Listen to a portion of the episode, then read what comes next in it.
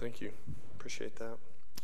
We are going through the book of Luke, and so we're going to continue doing that. Luke is a long gospel.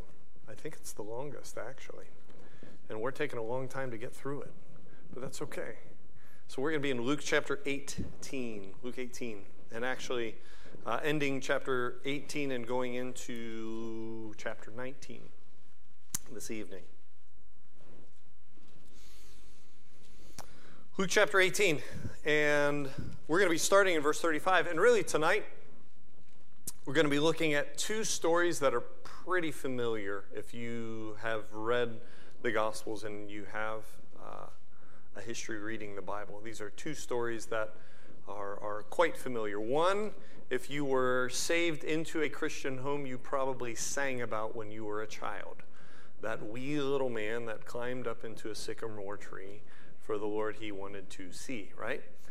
We have that, but even before that, the, in Luke chapter 18, we're going to be uh, reading about a man by the name of Bartimaeus. the fact that we know his name is significant, actually, in regards to the early church.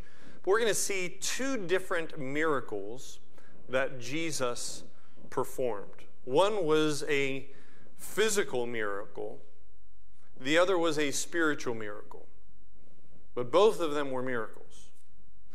Um, during the time frame where we are in Luke chapter 18, um, we're about a week and a half away from the crucifixion. So Jesus is about ready to enter the final week of his life prior to the crucifixion.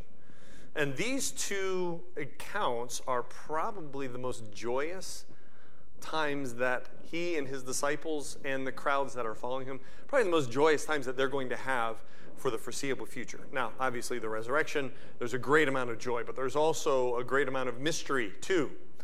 This is two, two and a half years, three years into Jesus' ministry. So he's been going to and from, and now he's on his way to Jerusalem, and he stops in the city of Jericho. And Jericho if you were to go to Jericho nowadays, Jericho is a, a, a pretty desolate place, but back then it was very opulent. It was very, um, there, there were lots of palm trees and lots of flowers, and it was kind of like this jewel in a very um, arid area. Uh, Jericho was a wonderful place to be. Um, and so, as he's going through Jericho, he's heading towards Jerusalem but there's two providential stops that he's going to make. So we're going to pick up in verse 35 of chapter 8. As Jesus was approaching Jericho, a blind man was sitting by the road begging. Now, hearing a crowd going by, he began to inquire what this was. They told him that Jesus of Nazareth was passing by. And he called out, saying, Jesus, son of David, have mercy on me. Those who led the way were sternly telling him to be quiet. But he kept crying out all the more, Son of David, have mercy on me. And Jesus stopped and commanded that he be brought to him. And when he came near, he questioned him, What do you want me to do for you? And he said, Lord, I want to regain my sight. And Jesus said to him, Receive your sight.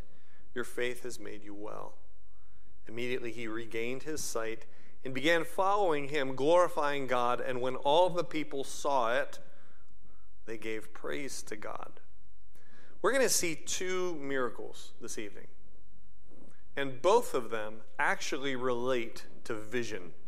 One most obviously relating to vision, this one. But another miracle relating to spiritual vision. Now, the beggar his name isn't given in this passage, but in Mark and in Matthew, the same account is given. This story, this, this particular account, is given in three of the four Gospels. And in Mark, they give his name as Bartimaeus.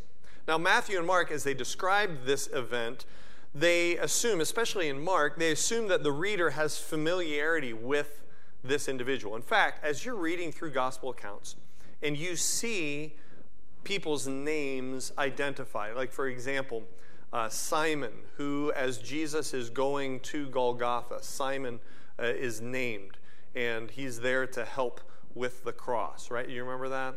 And here you have a man named Bartimaeus. It's not just because the author has these people, you know, just trying to identify characters for character's sake. More often than not, these were men or women that were converted to Christianity and became founding members of the early church. So it would kind of like be giving a story of, let's just say, you know, 20 years ago, a man by the name of Josh Carney walked into Grace Church. We all know Josh Carney, right? He's, he's a member here at Grace, and, and he's, he and his wife and, and children, and they've been attending for, for years. This would be something like that. You know, kind of like an origin story of how the person came to Christ. Well, here, Bartimaeus, a Christian that would have been well known to the community that Mark was writing to, was a beggar. He most likely continued as a Christ follower. Now, his story here is well known. He's a beggar. Jesus is coming into Jericho. There's a crowd. And what does he do? He calls out to Jesus. And look what he says in verse 38 Jesus, son of David, have mercy on me. Now, Bartimaeus most likely was a Jew. In fact, from what he shared, it's pretty clear that he was aware of Old Testament prophecy. Not just aware or informed of Old Testament prophecy, but he was a believer in the fact that Jesus of Nazareth was the fulfillment of that Old Testament prophecy. You see, what we see here is a man who, though was physically blind, had spiritual sight. He recognized Jesus for who he really was. Son of David was an indication that this Jew knew who Jesus really was. He was the promised Messiah, he was the one prophesied in the Old Testament. Now, as he's approaching the Messiah, calling out for the Messiah, he's not just calling out for him to get his attention so that he could notice him and maybe contribute some money. He's calling out to him so that he'll heal him, so that Jesus will come and heal him. Now, it's really important that we understand the context of Luke, especially when Luke makes mention earlier on in the letter of things relating to this miracle. So, for a moment, turn back to Luke chapter 7.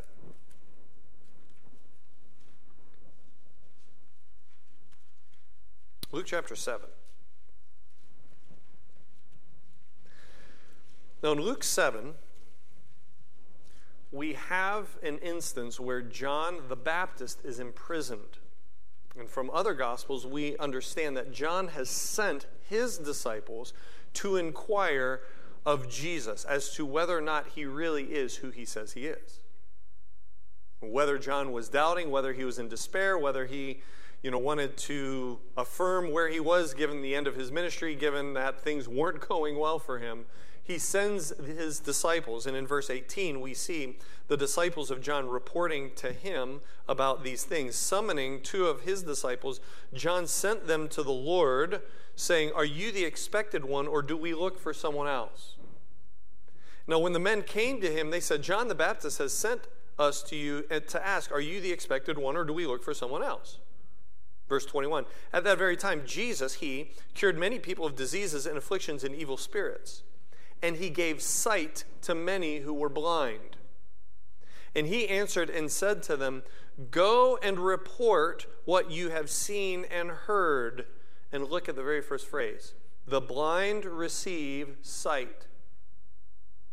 Now, my Bible, that's in all caps, which just simply means that it's a quotation from the Old Testament. Why make a deal of this? Because Bartimaeus was a believer before he was able to see. He believed that Jesus was the Messiah. And by believing, he also believed what would accompany the Messiah, which is these miracles, one of which was the blind receiving sight. So when Bartimaeus calls out, Son of David, have mercy on me, we see this theme of the Old Testament prophecy coming true playing out before us. But he also says, Have mercy on me. Son of David, have mercy on me. He acknowledged Jesus' identity, who he was, but he also acknowledged Jesus' authority. Have mercy on me. Now, he persisted in this. It's not like he just said it once, he said it multiple times. Not only did he believe what he was saying, he shouted it. This is a mass of people, and he's shouting it over and over again. So much so that back in Luke 18, verse 39, those who led the way were sternly telling him to be quiet. But he kept crying all the more, Son of David, have mercy on me. You know, in chapter 18 of Luke, Jesus makes an interesting statement when the children are coming to him, and he says, Unless a person comes to me like a child, they cannot be my disciple. I kind of think of a childlike faith in Bartimaeus in this way. And, and if you've ever seen a child get lost in a grocery store, you know exactly what I'm talking about. Because when they get lost and they're looking for mom, what do they do? They cry, they yell, Mom! Mom! And it doesn't matter how many clerks come, it doesn't matter how many people come. Oh, they're there. Where's your mother? What was she wearing? Ah! I mean, it's crying out. Nothing will settle that child until what? They see mom. That's Bartimaeus. That's Bartimaeus. And just like that child in the grocery store where everyone's craning their necks, like, whoa, is everything okay? or you know, someone find that kid's mom. All of the crowd was looking at Bartimaeus by this point. They're all, what is this guy doing? And it's a beggar. This was the lowest of the low in society. Yet Jesus hears, the crowd hears, and he acknowledges him. This beggar's cry, an affirmation of Jesus as Messiah who could heal his blindness, it rang over the crowd again and again. Lord, he says, after being asked by Jesus, Jesus comes to him, says, What do you want? He says, Lord, I want to see. This man's expectations were pretty high. I'm looking around, and many of you have glasses. I have glasses. How easy is it to fix your eyes? I mean, okay, is this one better? Is this one better? And they, you know, flip all the little things and right, you know, and they, you know, take a couple days and they, they make the glasses, or if you go to LensCrafters, it's about an hour. And then, you know, you can see. But they don't actually fix these. And when I take these off, you're all just a blurry mass. Okay? I can put these on and now I can see. But we're 2,000 years ago. How easy is it to fix eyes? Well, just recently we've had, you know, the invention of LASIK surgery, the past 20, 30 years, and eye correction, and, and um, that's pretty remarkable stuff. But it's not easy to fix eyes.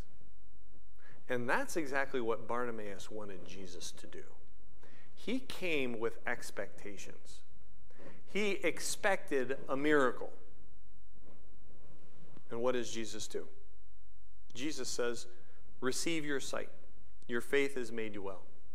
Matthew, I believe, and Mark both say that um, Jesus put his fingers on his eyes or touched him. Regardless, it was a miracle. That when he came to Jesus not seeing anything, Jesus speaks to him, Jesus touches him, and he can see. And he can see fully. Not only can he see, but everyone else can see that he can see. And who's the first person that he sees? Jesus. I don't know about you, but there's a part of me that really hopes that when I die, the first person I see is Jesus. I hope. I don't know. I don't. I know to be absent with the body is to be present with the Lord. That's the closest I got from a Bible standpoint. But I really hope that that's the first thing I see. That's the first person I see. But that was the first person that Bartimaeus saw. And how did he respond? Well, Jesus didn't say anything to him after he says, receive, my, receive your sight. He says, Your faith has made you well. Jesus had healed other people, and they had gone their way. Remember the ten lepers? But Bartimaeus, having regained his sight, began following him and glorifying God. Bartimaeus was going to use that sight, as it were, to become a Christ follower. Of all the places he could go, of all the things that he could do, what does he do? He follows Christ. Not only that, the others around him are brought to rejoicing. That they see it, they give praise to God. He glorified God, which led others in the crowd to rejoice with him and to praise God. Now, as we see this particular story, we see that the only way Bartimaeus would have received help was by acknowledging that he was blind. Now, this is obvious for Bartimaeus. He physically is blind. He obviously knew that he was blind, but there were so many, and if I can put it this way, there are so many that are familiar with Jesus, that know what he has said. There were many that followed Jesus in this particular instance who saw what he did with their own two eyes. They saw him heal men, they saw him perform miracles, and yet they were spiritually blind. Jesus repeatedly rebuked the Pharisees for their spiritual blindness. John chapter 9 is an entire chapter given to sight versus blindness, and where someone who's lacking physical sight is given physical sight and has spiritual sight as well.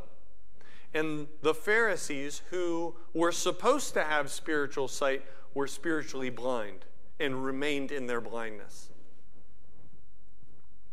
They thought they were something when they weren't. They couldn't see that they were blind. One commentator put it this way there's something worse than being physically blind, it's not knowing that you are blind.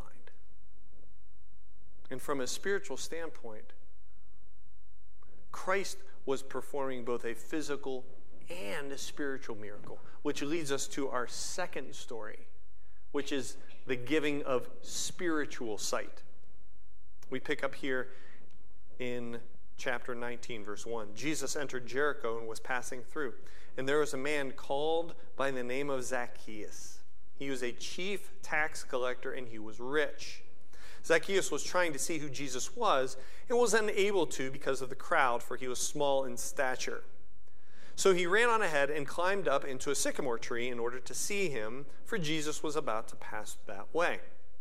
When Jesus came to the place, he looked up and said to him, Zacchaeus, hurry and come down, for today I must stay at your house. And he hurried and came down and received him gladly. When they, this is the crowd, and, and I'm guessing the crowd that just recently saw Bartimaeus being made, uh, being, who was blind, uh, now given vision, same crowd. When they all saw it, they began to grumble, saying, He is gone to be the guest of a man who is a sinner. Zacchaeus stopped and said to the Lord, Behold, Lord, half of my possessions I will give to the poor, and if I've defrauded anyone of anything, I will give back four times as much. And Jesus said to him, Today salvation has come to this house, because he too is a son of Abraham. For the Son of Man has come to seek and to save that which was lost. You know, in light of the theme of Luke, this story about Zacchaeus being received by Christ is one that falls right along with the theme. This account of Zacchaeus is only included in Luke. It's not included in Mark, Matthew, or John. So when that happens, and you're studying the Bible, you see something that's only in one of the Gospels, you have to ask okay, why would the author, here, Luke, include that? And the reason why I believe he includes it is because this goes with the theme of Jesus receiving the outcasts. That Jesus gives a special amount of love and grace and kindness to those that, the, those that society loathes. In this case, a tax collector who, frankly, was an easy target. Matthew chapter 10 and chapter 15 have Jesus saying that he was sent to the lost sheep of Israel. And as we look at Luke 19 and verse 10, where it says, For the Son of Man has come to seek and to save that which was lost, we see Jesus acknowledging and recognizing his purpose for coming to seek and to save the lost, but also that the lost was one of them, meaning that the lost were in the house of Israel as well. Now, as we have this story be very, very familiar, we know the details, we know how it works out, we know the song. There are some things I think that we need to give special attention to, not to try to find new information, but really get at the heart of what Jesus is saying in verse 10. For the Son of Man has come to seek and to save that which was lost. That's what he's there for. That's the theme. But the first thing I want us to see in this particular account is that Jesus' kindness opened the door for repentance. It's Jesus' kindness that opens the door for repentance. You see, when Bartimaeus saw Jesus, or I'm sorry, heard Jesus coming, he says, Son of David, have mercy on me. And Jesus had mercy on him. But he also had mercy on Zacchaeus as well. Now, I was trying to think, you know, in our society, are there any occupations that are like universally distrusted or just hated? Because here you had Zacchaeus being a tax collector, he's a Jew, and being a tax collector, collecting funds for Rome. That was, you know, public enemy number one. I'm trying to think if there's any professions, and, uh, you know, for fear of putting my foot in my mouth, if any of you are those professions, um, I, I mean, maybe like an ambulance chasing lawyer or, or something to that effect, you know, just someone who's loathsome to society, or a politician. You know, this was Zacchaeus. He, he, he was public enemy number one. And obviously, given that he was a Jew, he was padding his pockets to be sure. He was very wealthy. In fact, when it says here in verse 2 that he was a chief tax collector, he wouldn't have been the man that went from door to door. He would have been the man that oversaw the men that went door to door. And so he took a fund of what they took. And so, this was, this, this was not a well liked man. And oh, by the way, he was short, which would have, again, made him that much more of an easy target easier to, to, to disdain. Yet, Jesus showed kindness to him. And Zacchaeus' response was similar to Matthew. You know, Matthew, the tax collector, Matthew, the disciple. Matthew, when shown love by Jesus, recognized the folly of riches and became a follower of Jesus Christ. No stern rebuke was needed. You know, I know when the little kids say, Zacchaeus, you calm down. You know, in some ways they're right because those in the Greek are imperatives. They weren't say they weren't like Zacchaeus, you know, could you please come down? I really want to go. No, they were imperatives. You know, I'm going to your house today. That was an imperative. You know, you come down. That was an imperative. So these weren't, you know, subtle Jesus was, was being very clear. But he wasn't being stern. I mean, this would have been an honor. A man who has such a following, who's performing these signs, going to his house. The crowd, frankly, would have loved it if Jesus would have teed off on Zacchaeus. I mean, they would have loved it had he rebuked Zacchaeus or made fun of him for being up in a tree you know, kind of poking at him. they would have loved that. I mean, they clearly weren't crazy about Jesus going to his house. I mean, right? In, in verse 7, when they all saw what Jesus said, they began to grumble, saying, He's gone to be the guest of a man who's a sinner. They don't even call him by his name. They would have fed off of Jesus, just really sticking it to Zacchaeus. What does Jesus do? He doesn't stick it to Zacchaeus. By the way, Jesus was also a Jewish citizen, and he paid taxes like everybody else, too. So don't think that somehow the rest of the people that Zacchaeus defrauded, that Jesus wasn't part of that too. I mean, he could have very easily gone along with the mob and looked at Zacchaeus as a crook. But what did he do? He saw a soul. He saw someone who was going to spend somewhere forever. He also saw a man that he could change,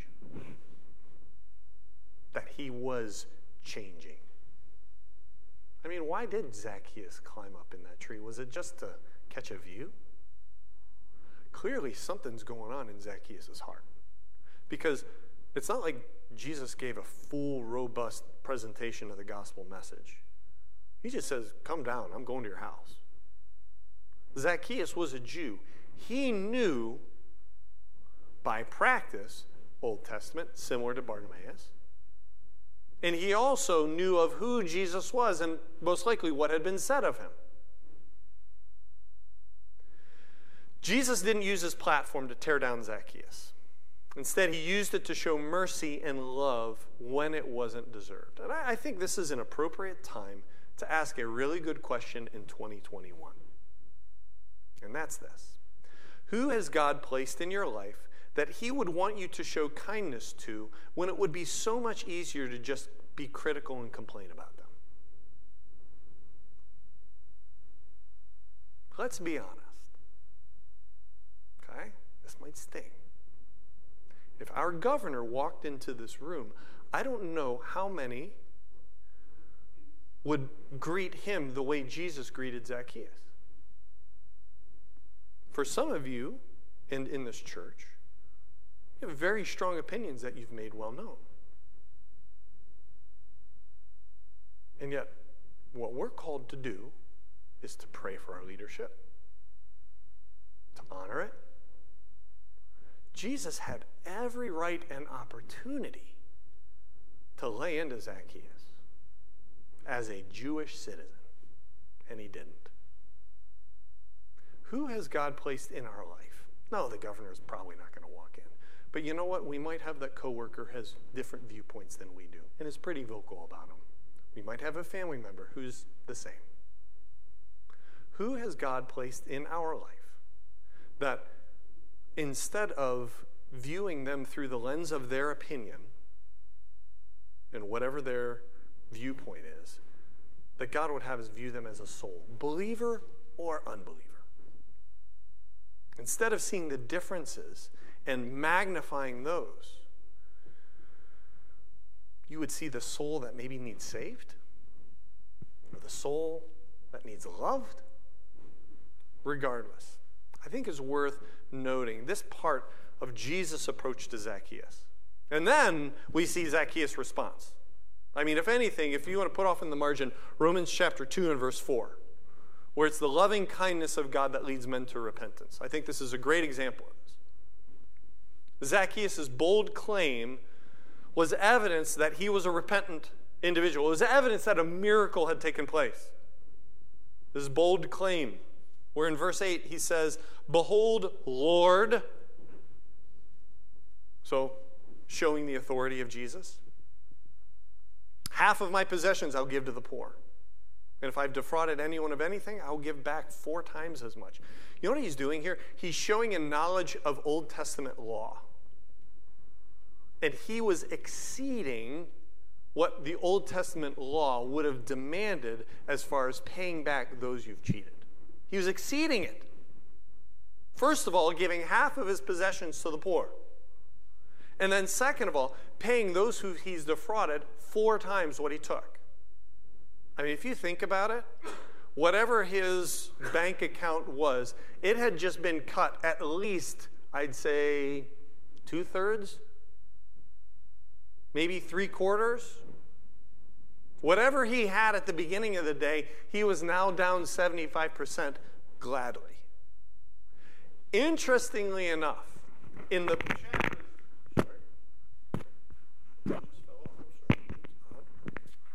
Those of you who are home watching Zoom, all that noise, I apologize for that. My mic just fell off.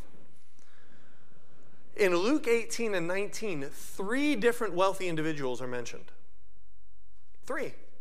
First of all, in Luke 18, verse 13, okay, we have this account of Jesus giving a parable, parable of the Pharisee and the publican, where the Pharisee is saying, God, I thank you that I'm not like other people like this tax collector. But in verse 13, verse, the, the tax collector standing some distance away was even unwilling to lift up his eyes to heaven, but was beating his breast, saying, God, be merciful to me, a sinner. That's wealthy person number one. Wealthy person number two was the unrepentant rich young ruler, down in verse 18. Right? The ruler questioned Jesus, saying, Good teacher, what shall I do to inherit eternal life? And in verse 21, he says, Oh, yeah, I've kept the whole law. And Jesus says, One thing you lack, sell all that you possess and distribute it to the poor, and you will have treasure in heaven, and come and follow me. Now, look how close those accounts are to the Zacchaeus story. I think that's really noteworthy because the demands that Jesus places on the rich young ruler, he doesn't say any of that to Zacchaeus. And if there was someone who should have heard that, it was Zacchaeus, right? But here's the deal he didn't have to. He didn't have to say that. Why? Because unlike the rich young ruler, Zacchaeus didn't have to be told to leave the God of money to follow Jesus Christ. Zacchaeus left it. Rich young ruler had to be told to leave it, and he didn't. And unlike the rich young ruler who believed himself to keep all of the law, Zacchaeus recognized the failures of his past and desired to make restitution.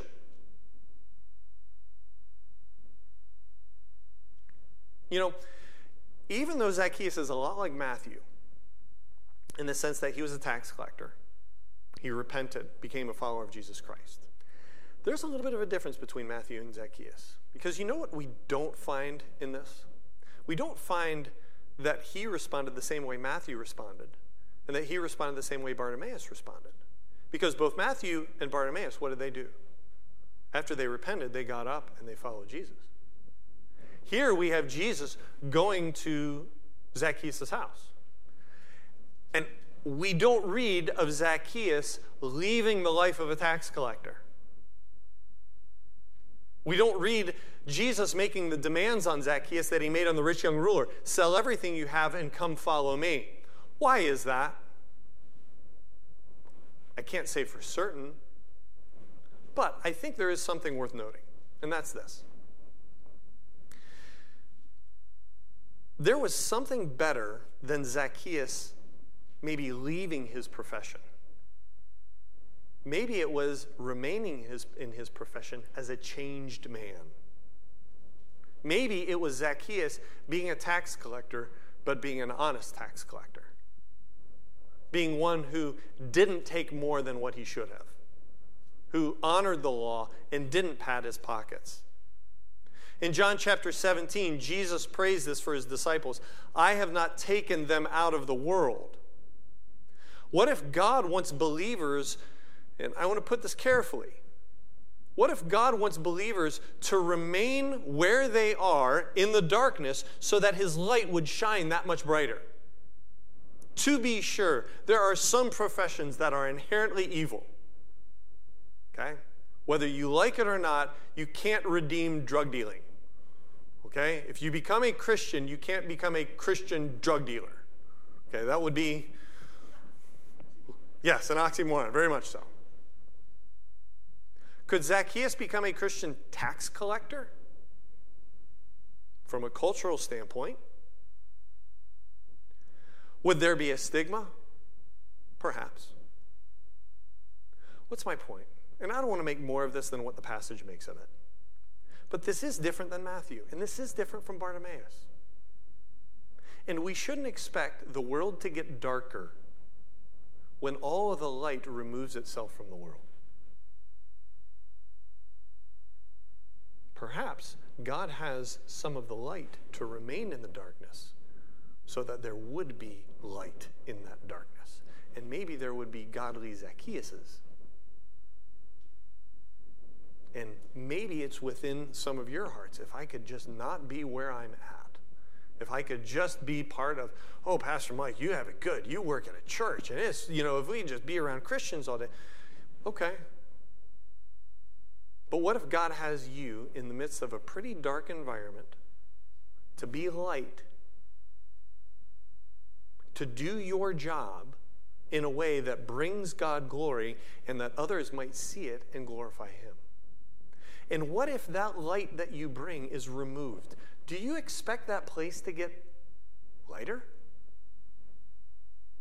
I mean, in a certain sense, it's like self fulfilling prophecy when the light is removed from the dark. What do we expect the world to be like when the light is removed from the dark? This is why God has us, the light, to be in a dark world so that we might point others to Christ. Like Bartimaeus pointed others to Jesus, like Zacchaeus openly testified. And oh, by the way, this was not a work salvation. He wasn't saved because he gave up all his money. This was an evidence of a change that God had performed inside. This actually is what Pastor Tim has been preaching from 2 Corinthians chapter 7. Let's turn there very quickly. 2 Corinthians 7.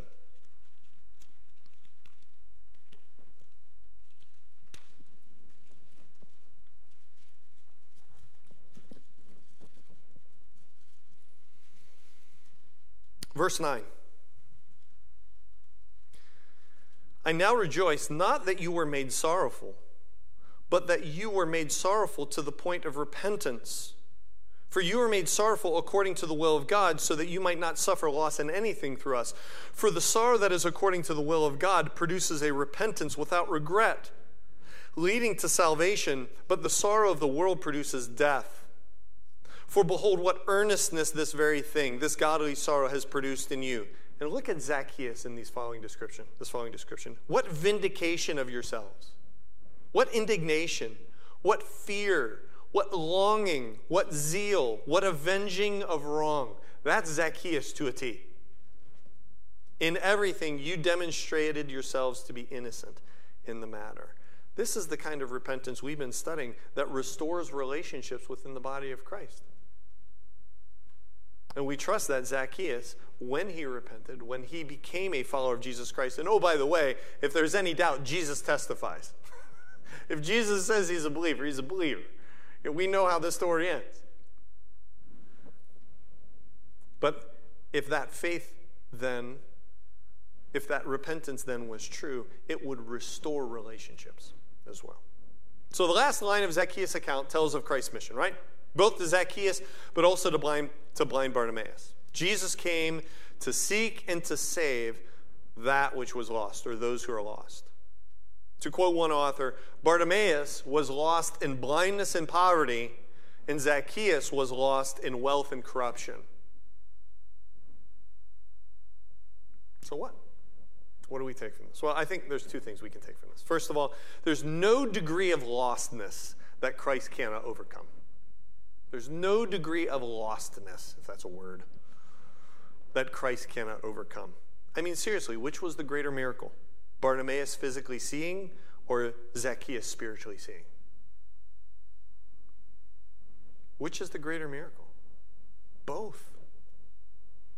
Bartimaeus, though blind, spiritually saw and was made to physically see. Zacchaeus, though spiritually blind, was made to spiritually see. Both are miracles. Neither was just simply the accumulation of information. Neither was, oh, maybe if, if you know, the inf- maybe if I just learn a little bit more. No, God effected a change in each one of their hearts. There's no degree of lostness that Christ cannot overcome. As I've studied for this, as I've prepared for this, there are, there are people that come to mind that I feel convicted about because in my flesh, I feel like they are too lost. They are. And the Bible says no, that's not true. Which leads me to the second point, my second point. Only God can open the eyes of those who are lost to see themselves for who they really are. Only God can open their eyes to see themselves for who they are. And, brothers and sisters, that's not just out in society, that's within our body as well. The most difficult mission field out there, I believe we're in it. Fairly wealthy, fairly religious people. I mean, look at who Christ is the hardest on. And what does he say about the likelihood of wealthy people entering the kingdom of God? Only God can open the eyes of those who are lost. And there may be some among us. I'm not God, I'm not a prophet. But would we be mindful, especially as disciple makers, would we be mindful of the miracle that God performs when He saves an individual? And would God give us discernment as we make disciples? That there may be times where we do have the courage to speak up and say, Are you born again? We are called, both in Philippians and Second Corinthians, to test ourselves whether or not we're genuinely of the house of faith. Both Bartimaeus and Zacchaeus had a whole lot of information, but God had to change their sight. Would our church be a pure and being pure, a church that is pure and continue to be purified? And may it be pure from within. I love you. But are you persevering in your faith? Those who you're discipling, I want you to ask the same question about them. Doesn't make us judgmental, but it does make us careful. And then, of course, in our society, those who are openly in unbelief. We do live, I believe, in the most difficult mission field there is wealthy religious people. And God must open their eyes. I trust that you are actively praying, not just for one another, not just for the folks that, that are in your lives, but the, the unbelievers in the lives of others as well. That God might open their eyes and that we persevere in that prayer, that we're persistent in that prayer, that in some way we're like Bartimaeus. You know, like the child that's lost in the grocery store. God, save their soul. This is the high point in Jesus' ministry. I mean, from the standpoint of he's been ministering, he's performing miracles, people see conversion, they feel joy. Now he's about to enter into Jerusalem. Now the palm waves are about to wave. But now you're about to see the temple get cleansed once again. Now you're going to see the strong rebukes of Jesus. Now the nation of Israel is going to show itself for what it really is. Dark clouds are on the horizon. Luke is preparing us for that next section. And Lord willing, we'll be there next week. Okay? So let's pray. God, thank you so much for this day and for your word. Thank you for men like Bartimaeus, for Zacchaeus, who in eternity we may spend time talking with and hearing from them, from their own mouths, what it was like to see Jesus. But we will see him as well.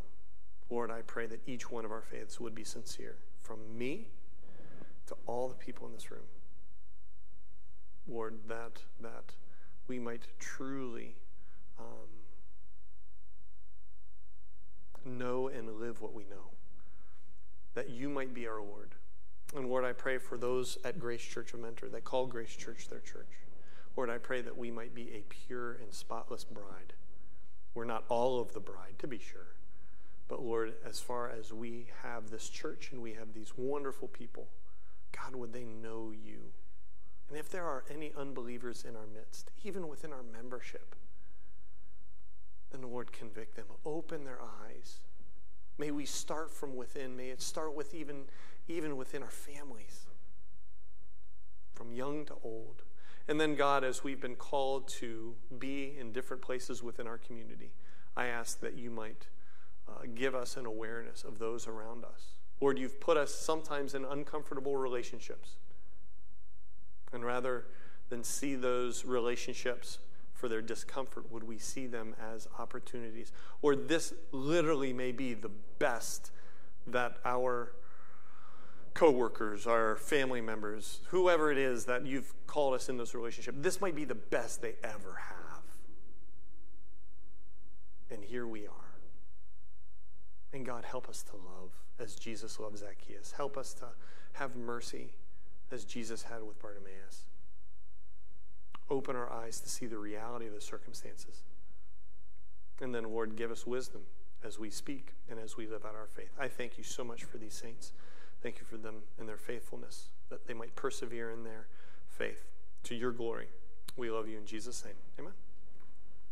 Thanks so much. Those of you who are connecting on Zoom or listening to this at a different time, Thanks for your time. Uh, God bless you. Please pray for one another. Pray for me. Pray for you. Have a wonderful evening and a week.